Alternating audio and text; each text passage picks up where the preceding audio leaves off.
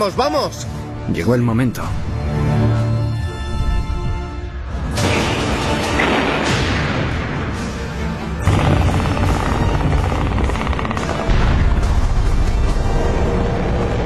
Todo depende de ti, George. ¡Fuego! Que alguien me diga que no es una maldita mina. Cuando quiera, señor. Ya estamos. Cobre uno a cobre seis. Nos dijeron que no podíamos abortar bajo ninguna circunstancia. Era la hora. El puñetero tanque apareció justo en medio de nosotros. No podíamos detenerlo. Mientras en el agua los barcos estaban en llamas. ¡Ahora! Yo iré primero. ¡Roger! ¡Directo al blanco!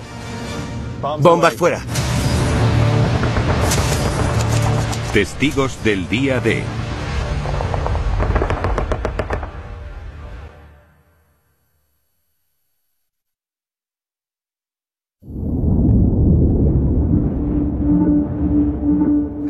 Nuestro comandante nos dijo que estaban buscando voluntarios para un trabajo submarino peligroso. Los requisitos eran saber nadar y ser solteros. ¿Cómo vamos, Line? Un poco a la deriva. El teniente George Honor, de 26 años, es el capitán del submarino Midget X-23. Cuatro metros a proa lentamente. Cuatro metros a proa lentamente. La misión de Honor parece sencilla. Aparcar su mini submarino justo delante del umbral de los nazis. Pasar desapercibido sobre el suelo marino durante días. Después guiar la invasión hasta la orilla. Sin embargo, es extremadamente peligroso. En la superficie están expuestos al ataque de las naves aéreas enemigas y de los buques de patrulla. Bajo las olas se ocultan campos de minas que podrían atomizar el mini submarino. Nuestra parte de la operación se denominaba Gambit. Buscamos el nombre en clave en el diccionario y ante nuestro horror ponía peón regalado antes del gran movimiento en ajedrez. George y su tripulación van a la cabeza de la mayor invasión del siglo XX. Un ejército ingente liderado por fuerzas británicas, estadounidenses y canadienses.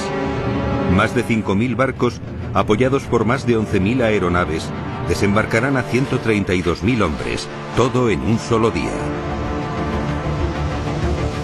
Los alemanes saben que acudirán, pero no tienen ni idea de cuándo ni dónde. El plan es que las tropas desembarquen en cinco playas de Normandía. Los nombres en clave son Utah, Omaha, Gold, Juno y Sword. Sin embargo, al este de la playa de Sword, donde desembarcarán 29.000 soldados británicos, hay unas marismas letales. Si la fuerza invasora los alcanza, el desembarco en Sword podría acabar en desastre. La misión de George Honor es evitar que suceda. La mañana del día D, el X-23 saldrá a la superficie a un kilómetro y medio de la playa de Sword. Honor entonces encenderá un faro para guiar a la primera oleada.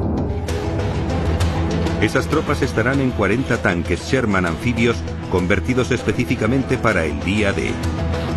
Esas embarcaciones extraordinarias, conocidas como tanques DD, serán fundamentales para el éxito de la invasión. Los tanques DD iban dentro de bolsas flotantes en unas gigantescas bolsas de loneta y llevaban dos propulsores. Los tanques se lanzarían a nuestro alrededor y llegarían a la orilla por su cuenta. Si el X-23 no consigue guiar a los DD de forma segura hasta la playa de Sword, los miles de soldados que irán a continuación quedarán indefensos. Es una estrategia de alto riesgo que depende del coraje y la destreza de George y su tripulación.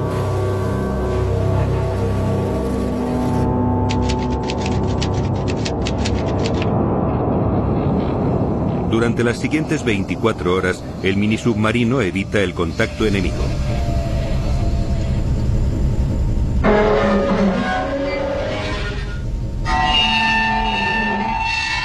Paradlo todo.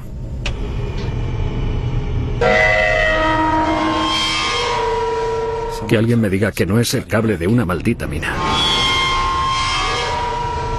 Se podía oír cómo rozaba por un lado Supusimos que estábamos en medio de una barrera de minas, que era una mina. Si enganchábamos una y la deslizábamos hacia arriba, podríamos activarla. A popa despacio. A popa despacio. A popa a media máquina. A popa a media máquina.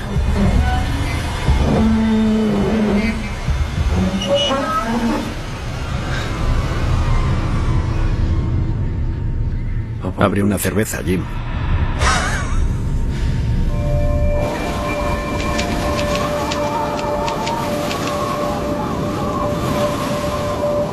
Al cabo de 50 horas de abandonar Gran Bretaña, el X-23 sale a la superficie a kilómetro y medio de la playa de Sword. Honor está a la espera de una transmisión por radio en clave crucial. A Pat Food. A Pat Food. La tía Nelly está indispuesta en Scarborough. Se ha aplazado, amigos. El maldito clima. Nos lo aplazaron. No dijeron por cuánto tiempo sería. Honor tiene que esperar otras 22 horas hasta la próxima transmisión programada.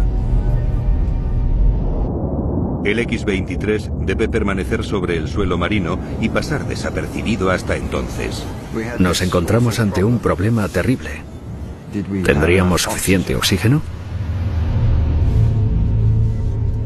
El mini submarino solo tiene metro ochenta de diámetro y 15 metros de largo. Está diseñado para una tripulación de cuatro miembros, pero el X-23 porta a cinco. Por esa razón se instalaron botellas de oxígeno adicionales para la misión. Sin embargo, los rescataron de un bombardero alemán estrellado. Queríamos saber cuánto oxígeno contenía la botella, pero no parecía contener nada. Por lo que estábamos algo cortos. ¿Estás bien, Line? Honor no sabe cuánto durará el oxígeno restante.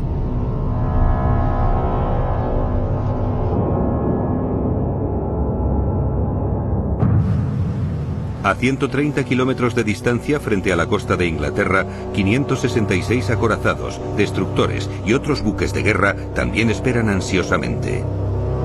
Entre ellos, 29.000 soldados invasores británicos destinados a la playa de Sword.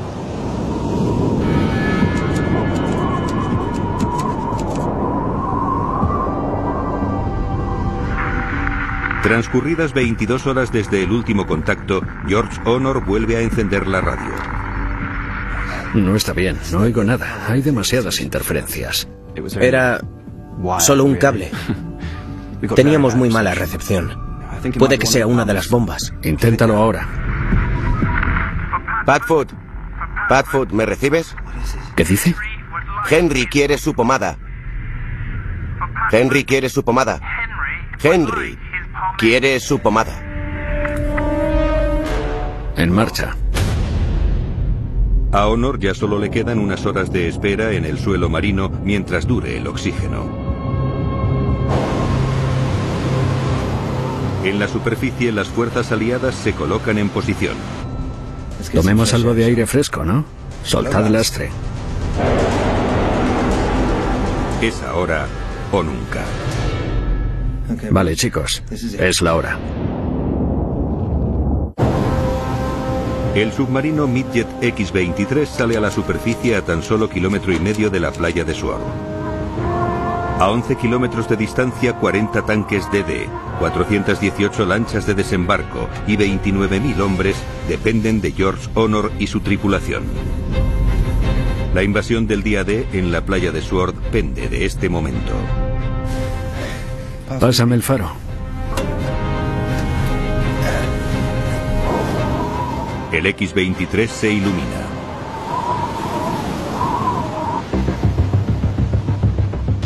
Cuando mirabas hacia Inglaterra, había barcos hasta donde alcanzaba la vista. Todo tipo de barcos. Te sentías aliviado de que estuvieran en tu bando. Hora cero. Al amanecer, los barcos aliados desatan un intenso bombardeo sobre la costa francesa. A pesar de los proyectiles que los sobrevuelan, el submarino debe mantener su posición. Si los tanques DD no ven el faro del X-23, todo lo que ha hecho la tripulación de Honor no servirá de nada. ¿Veis los tanques? Capitán. Dios santo. Ahí vienen. Estábamos situados en el lugar exacto que nos ordenaron y todos llegaron y pasaron por delante de nosotros. Los primeros tanques DD acuáticos adelantaron al mini submarino y desembarcaron en la playa de Sword. 29.000 soldados británicos sucedieron a los tanques.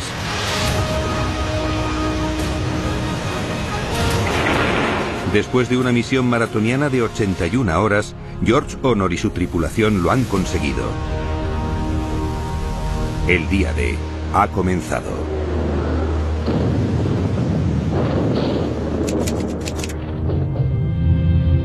Más de 132.000 soldados se aproximan ya a Normandía. 54.000 británicos en Sword y Gold. 21.000 canadienses a Juno y 57.000 estadounidenses a Utah y Omaha. Estas imágenes originales muestran a hombres de la Cuarta División de Infantería. Se enfrentan a una peligrosa travesía de 17 kilómetros por aguas agitadas en una de las 65 lanchas de desembarco con destino a la playa de Utah. Algunos de estos soldados no acabarán el día con vida. Utah es la playa de la invasión situada más al oeste. Dentro de tan solo unos minutos, los primeros 23.000 soldados estadounidenses desembarcarán ahí. Sin embargo, ante ellos se asientan fortificaciones mortales.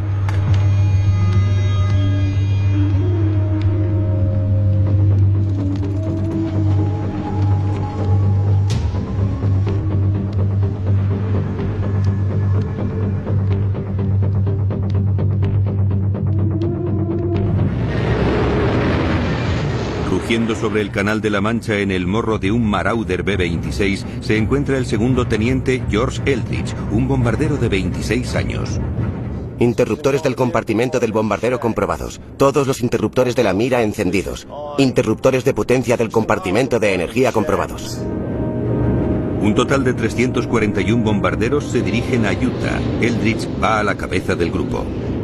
Parece que todos los aviones que tenemos están aquí arriba.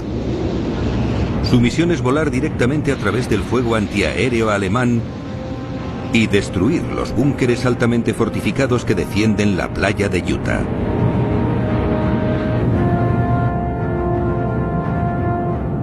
Mantén los ojos bien abiertos, George. Mucha gente depende de nosotros hoy.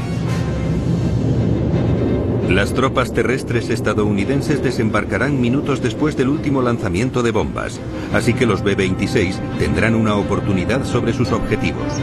Si fallan, los soldados de tierra serán masacrados. No hay segundas oportunidades. ¿Cómo vas, George? Bien, señor. Supongo que es mejor que estar ahí abajo. Podía ver los barcos, las lanchas de desembarco en el agua de camino. Algunos hombres con los que fui al colegio estaban en el asalto inicial a la playa. No obstante, toda la misión ahora se ve amenazada por nubes bajas. Para apuntar a las defensas alemanas, los bombarderos tendrán que volar por debajo de la capa de nubes, mucho más bajo de lo previsto. Hace 13 meses, un escuadrón de B-26 voló en una misión a esa altitud. Todos los aviones que alcanzaron el objetivo fueron derribados. Nos dijeron que no podíamos abortar bajo ninguna circunstancia. Eso es lo que dijo el viejo. Es vuestra misión.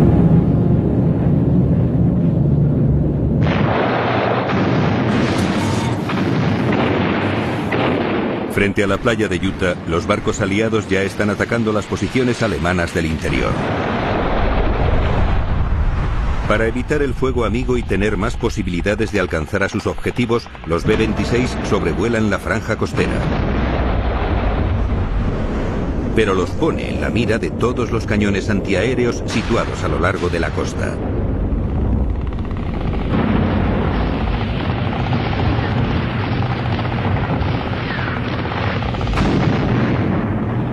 Utilizaban 88 y armas pequeñas, calibres del 50 y 37 milímetros. Volábamos lo suficientemente bajos como para que nos alcanzaran.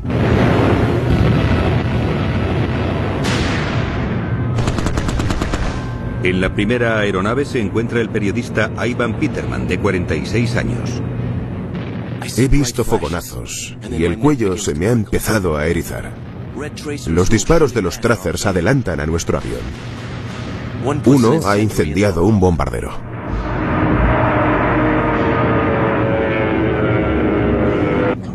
Vamos, vamos, saltad. ¿Alguien ha visto los paracaídas? He visto tres. Eso es todo. George está a solo segundos de su objetivo. Las vidas de los hombres que hay por debajo de él están en sus manos. Todo depende de ti, George.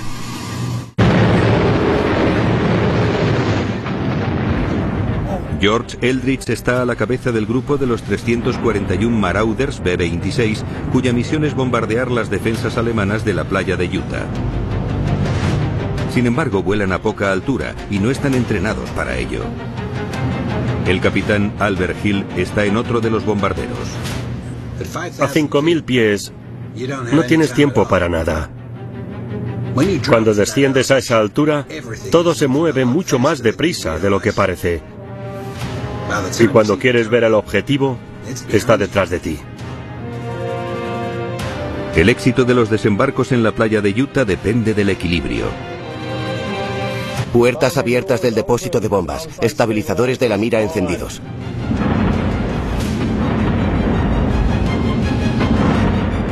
Maldita sea, manténla firme.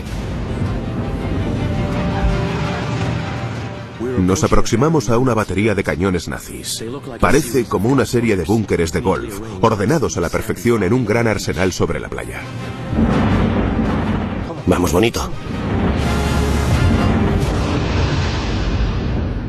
Bombas fuera.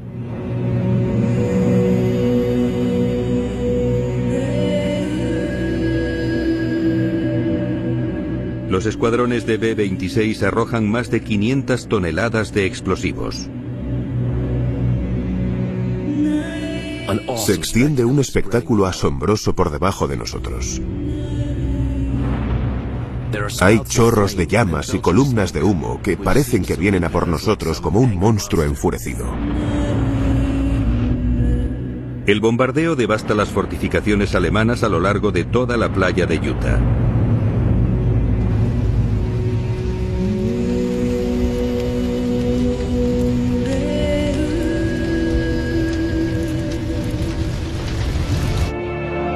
Tan solo seis minutos después, en el momento justo, los primeros 23.000 soldados estadounidenses, incluidos hombres de la Cuarta Infantería, empiezan a llegar a la orilla. George Eldridge y las tripulaciones de los Marauders B-26 son tan eficaces que las tropas terrestres sufren menos de 300 víctimas. Buena suerte, chicos.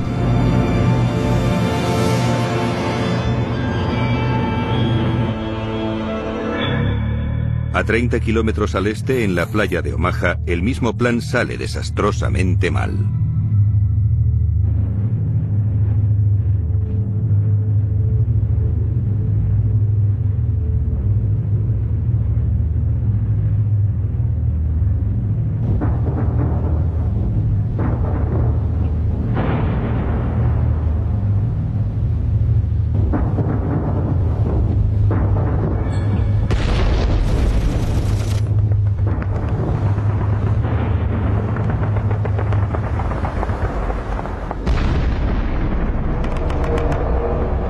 Playa de Omaha es un baño de sangre. pero entre dos de los búnkeres más grandes hay una zona más debilitada en las defensas alemanas. Las pocas lanchas de desembarco que llegan a tierra aquí evitan lo peor de la matanza. Entre ellos se encuentra la compañía Easy de la primera división del decimosexto regimiento. Esta fotografía llamada En las fauces de la muerte muestra el momento en el que llegan a tierra. Aproximadamente en el mismo momento que se tomó la fotografía, el primer pelotón de la compañía Easy sale corriendo de sus lanchas de desembarco. Consiguen llegar hasta la playa ilesos. El segundo teniente John Spalding está al mando. Es su primera vez en combate. Fuimos lo más rápido que pudimos. Pasamos en medio de las bombas y llegamos al interior. El primer lugar en el que nos detuvimos fue un edificio demolido. Su sargento es Philip Stresick, un veterano condecorado en dos campañas anteriores. Comprobad si tenéis las armas secas. ¿Le hace gracia algo, Ramundo? No, señor. A su alrededor miles de tropas siguen llegando a la playa. Les cortan el paso franjas de fuego de ametralladoras. Cada minuto que pasa conlleva más estadounidenses muertos y heridos. Cobre uno a cobre seis. Cobre uno a cobre seis. Aquí cobre uno. La radio no funciona. Están solos. El pelotón está cercado a ambos lados por fuego enemigo. Su única ruta de escape es ir directamente hacia el interior entre los dos búnkeres alemanes más grandes, el WN-62 y el WN-64.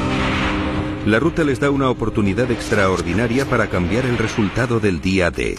Si lo logran, acabarán por detrás de las líneas enemigas. ¿Cuáles son sus órdenes?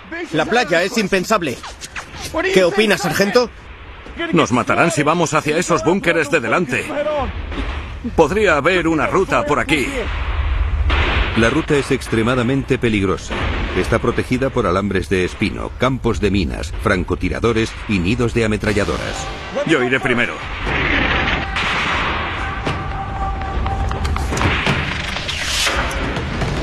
Recibíamos fuego pesado de armas pequeñas. Una ráfaga dejó una serie de puntos a lo largo de una pared por delante de nosotros.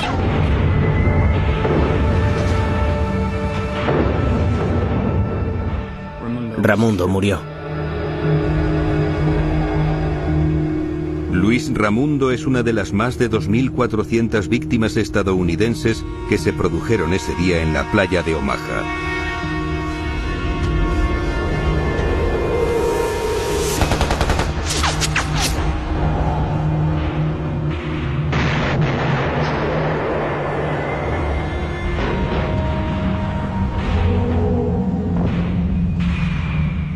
¿Sargento? Campo de minas, señor. El pelotón de Spalding está atrapado. En la playa de Omaha, el primer pelotón de la compañía Easy intenta situarse detrás de las líneas enemigas, pero han dado con un campo de minas. Maldición. ¿Ve un camino que lo rodee? Quédense en las zonas con hierba y todo irá bien. Eso espero.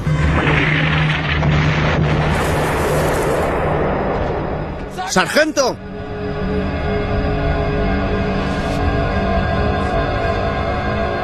Estoy bien, señor. Vale, muchachos, muévanse. Agachen las cabezas. Permanezcan en la hierba. ¡Vamos! El sargento Visco no dejaba de decir, Teniente, cuidado con las malditas minas.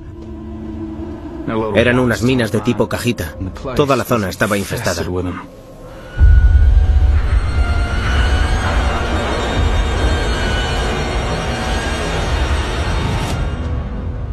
El Señor estaba de nuestro lado y tuvimos un ángel en cada hombro rumbo hasta la colina. No perdimos ningún hombre.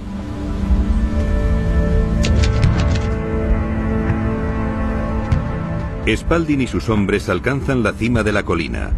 Son los primeros de la decimosexta infantería en llegar tan lejos. Mientras tanto, en la playa no hay tregua en la matanza.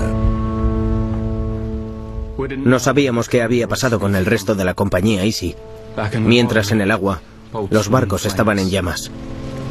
Decidimos no volver a mirar atrás. Lo único que puede hacer el pelotón es continuar hacia el interior. Pero tienen el camino bloqueado por nidos de ametralladoras.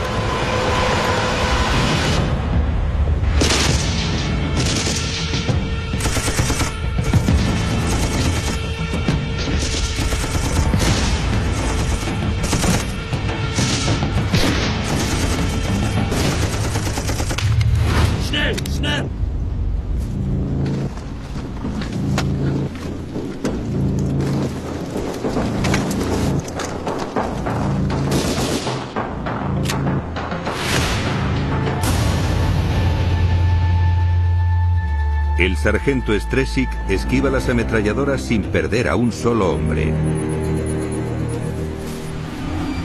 El pelotón ya está detrás de las líneas enemigas. Por primera vez pueden pasar a la ofensiva. Spalding y Stresik tienen un objetivo en mente, el complejo de búnkeres mortal conocido como WN-64. Es una de las fortalezas enemigas más grandes y sigue arrojando fuego mortal sobre Omaha.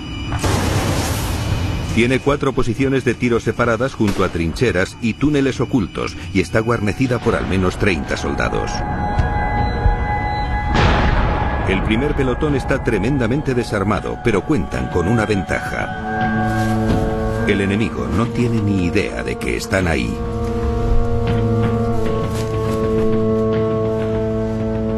¿Cuántos cree que hay? Solo tienen a 22 hombres no pueden correr el riesgo de una batalla campal.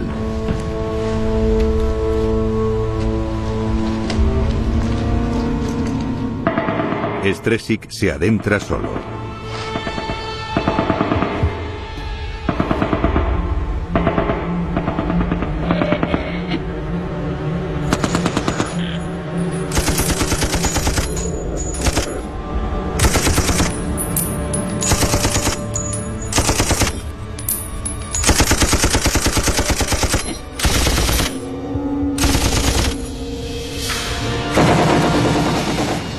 Stresik se puso a disparar en el foso. ¡Salgan con las manos arriba!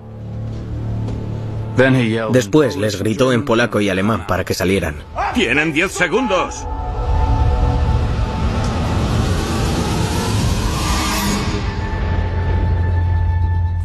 Aparecieron cuatro hombres desarmados. Traían a dos o tres heridos con ellos. El movimiento audaz de Stresik ha funcionado. Dirigido por Stresik, el pelotón se abre camino por todo el complejo del búnker.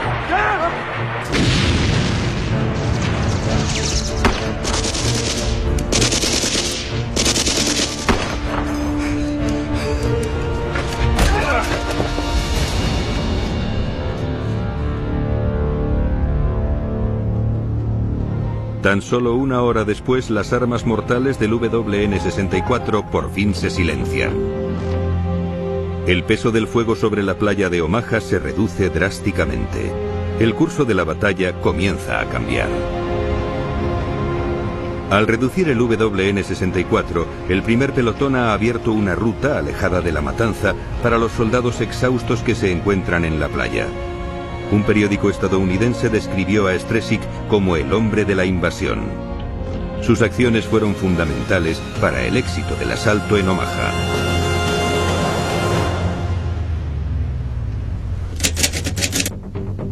En todas las playas de Normandía las tropas aliadas ya se abren paso hacia tierra. Sin embargo, para los 18.000 soldados, el día D ha comenzado mucho antes de los primeros desembarcos en la playa. Los dejaron detrás de las líneas enemigas justo después de medianoche. Esta fotografía de reconocimiento muestra paracaídas desechados y planeadores abandonados. Los utilizaron los paracaidistas y las tropas de planeadores estadounidenses y británicas en uno de los desembarcos aéreos más importantes de la guerra.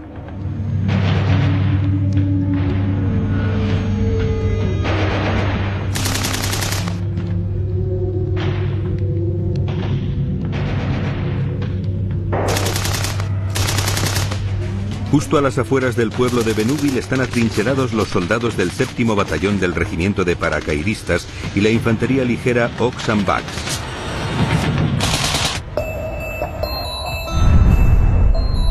Benúbil está situado en una encrucijada clave. Aquí llegan las carreteras que vienen del sur y el este por el río Horn y el canal de Caen. Podrían proporcionar a los tanques alemanes acceso directo a las playas de la invasión. Para evitarlo, este pequeño grupo de soldados británicos debe controlar la ciudad. Hasta ahora ninguna artillería pesada ha intentado abrirse paso por sus líneas. A pesar de ello, después de horas de combate, las tropas apenas aguantan.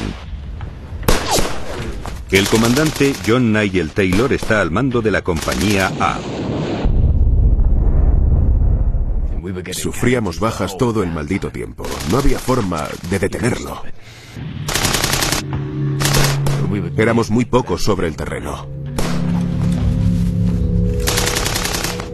Acabamos siendo aproximadamente pocos más de 30. ¿Cómo se llama, soldado? Magui, señor. ¿Resiste bien ahí, Magui? Espero que Jerry se aburra y se vaya a casa, señor. ¡Bastardos! El soldado Michael McGee solo tiene 20 años. ¡Munición! Se están quedando sin hombres y sin balas. Señor, viene un blindado por la carretera.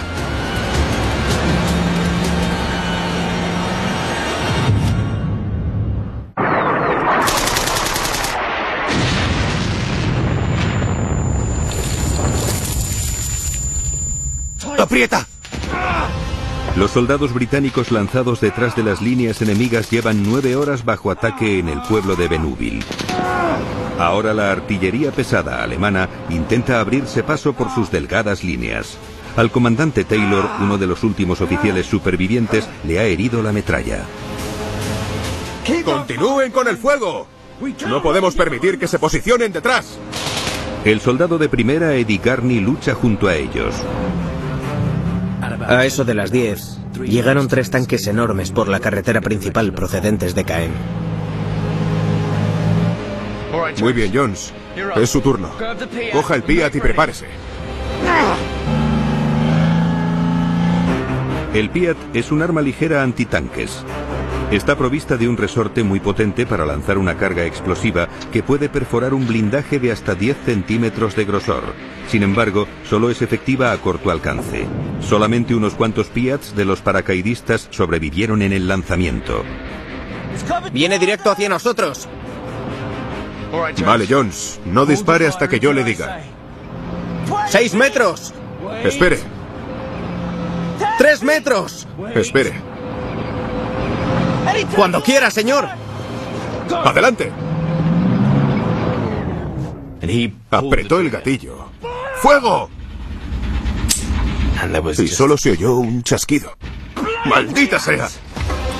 ¡No se quede ahí! ¡Entre!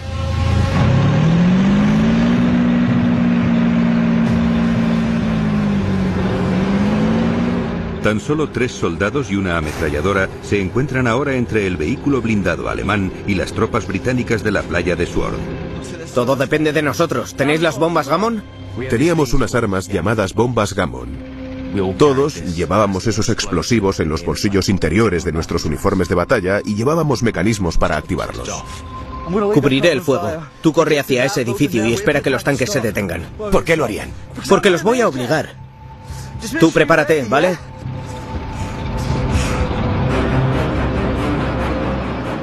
El puñetero tanque apareció justo en medio de nosotros. Desde donde estaba yo solo había cuatro metros de distancia.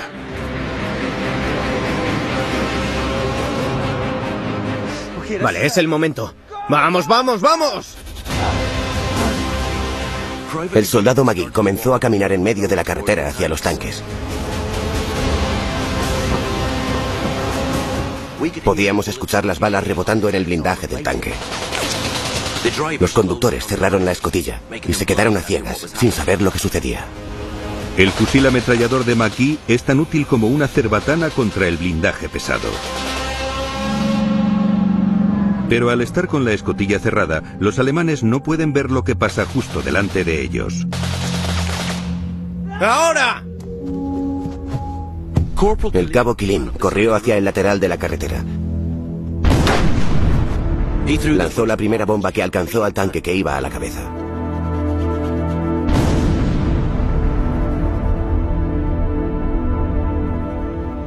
La tripulación saltó e intentó escapar. McGee los disparó.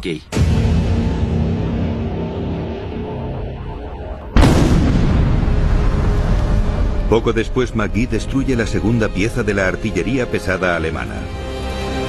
Los vehículos destrozados bloquean la carretera. Ni una sola pieza de tanques enemigos consiguió atravesar ese pueblo el día de...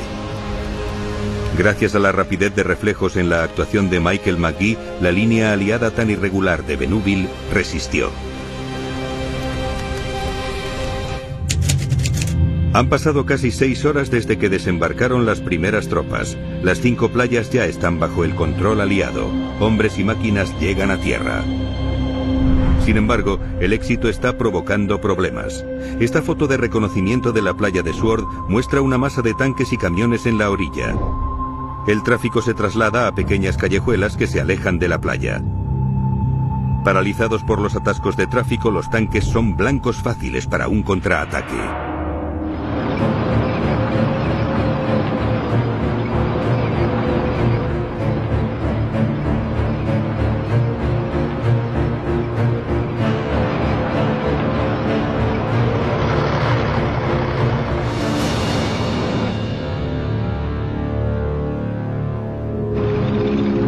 La única defensa para que los Panzers no lleguen a Sword son 54 tanques Sherman británicos situados en Staffordshire Yeomanry.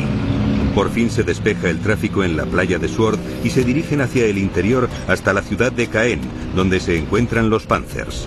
Los Shermans tienen órdenes de interceptar los tanques de los alemanes, pero es terreno enemigo. Hay ocultos campos de minas y artillería pesada. Vamos, vamos. Acelera, Mills. Para el sargento Les Joyce, la caza ha comenzado. Desempeñará un papel fundamental en la única batalla de tanques del día D. En un enfrentamiento directo con los Panzers, los Shermans son superados en número. Si entramos en contacto, dispararemos primero. Tienen que encontrar una ventaja táctica. Las órdenes de Joyce son apresurarse hasta terreno elevado, llegar allí antes que los Panzers y tenderles una emboscada. La apuesta más segura para Joyce es un risco próximo al pueblo de Perrier-sur-Ledan. Tiene vistas hacia la ruta más corta para que los tanques alemanes lleguen a las playas.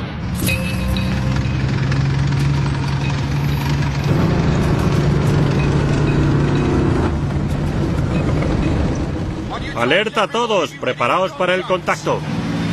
Sin embargo, se les presentan complicaciones. Nos han dado, nos han dado, vamos a saltar artillería en los árboles. Han tendido una emboscada a un escuadrón de Shermans. El sargento Les Joyce va hacia el interior atravesando territorio enemigo. Por delante de él han alcanzado a cinco tanques Sherman británicos. Los alemanes han escondido artillería potente en el bosque. Estas armas de 88 milímetros fueron diseñadas para derribar aeronaves. Pueden destruir un tanque a más de un kilómetro de distancia. El segundo teniente, David Render, está al mando de otro tanque. Me estremezco al recordar cómo se oía el crujir de los proyectiles de alta velocidad. Creaban surcos de rayos a toda velocidad sobre el suelo.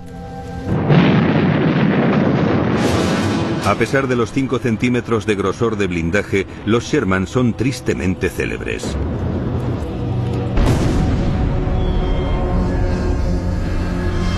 Los alemanes los llaman la cocina de Tommy. Los aliados los apodan los Ronson, por un eslogan estadounidense de un encendedor. Se encienden a la primera siempre. Todas las tripulaciones de los tanques estaban aterradas por si se quemaban vivos en sus vehículos. Más tarde llegan las noticias que los aliados llevan todo el día temiéndose. Los Panzers están avanzando. Panzers avanzando.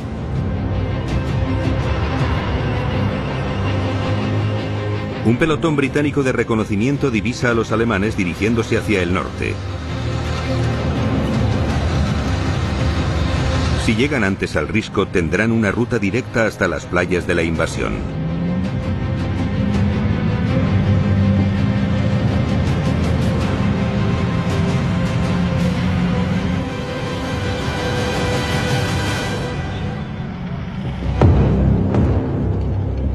Pero los panzers alemanes han salido demasiado tarde.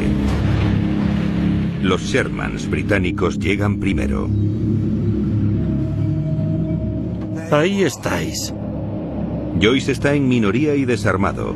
Su ventaja es que está en terreno elevado. ¡Cinco a la derecha! Pero los Panzers solo tardan segundos en apuntarlo. Sigue girando. Todo depende de su primer disparo.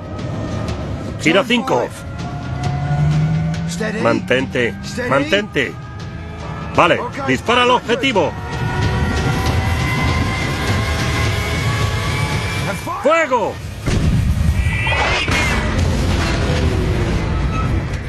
Impacto directo. Recarga. Derriba al Panzer de cabecera de un solo disparo. Ahora los tanques que vienen por detrás no pueden pasar. Joyce controla la batalla.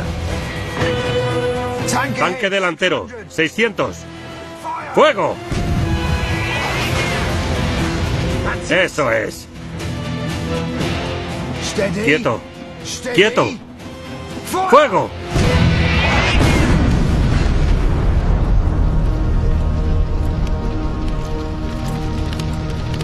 El sargento Ruben Wells ha visto lo ocurrido.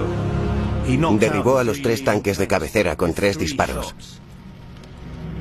El resto se aterrorizó y viró hacia el norte. Creo que salvamos el día.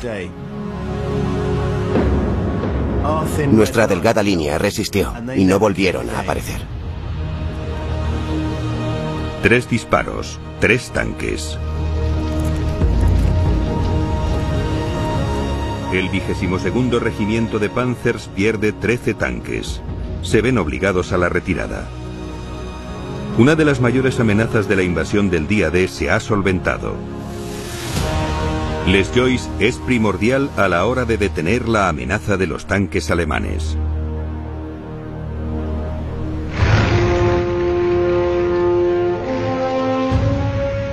Al acabar el día, 156.000 soldados aliados se encuentran en el interior de Francia. Este único día ha sido testigo de la mayor invasión del siglo XX. El día D se ganó gracias a las acciones de hombres corrientes que se enfrentaron a circunstancias extraordinarias. Esos hombres solo fueron unos cuantos de otros cientos, tal vez miles de otros soldados, cuyas acciones transformaron el resultado de la guerra. El comandante del X-23, George Honor, sobrevivió a la guerra. Murió en Dorset, Inglaterra, en 2002. El sargento Philip Stresick estuvo 440 días en primera línea de combate, luchó hasta llegar a Alemania antes de volver a salvo a Estados Unidos. El sargento Leslie Joyce siguió los pasos de su padre y se convirtió en guardabosques. El soldado Michael McKee no sobrevivió al día D. Fue galardonado con la medalla por una conducta distinguida debido a sus acciones en Benuville. El teniente Jim Booth se hizo profesor. Tiene 97 años y vive en Somerset, Inglaterra. George Eldridge se retiró con el rango de coronel. Ahora vive en Idaho. Tiene 101 años.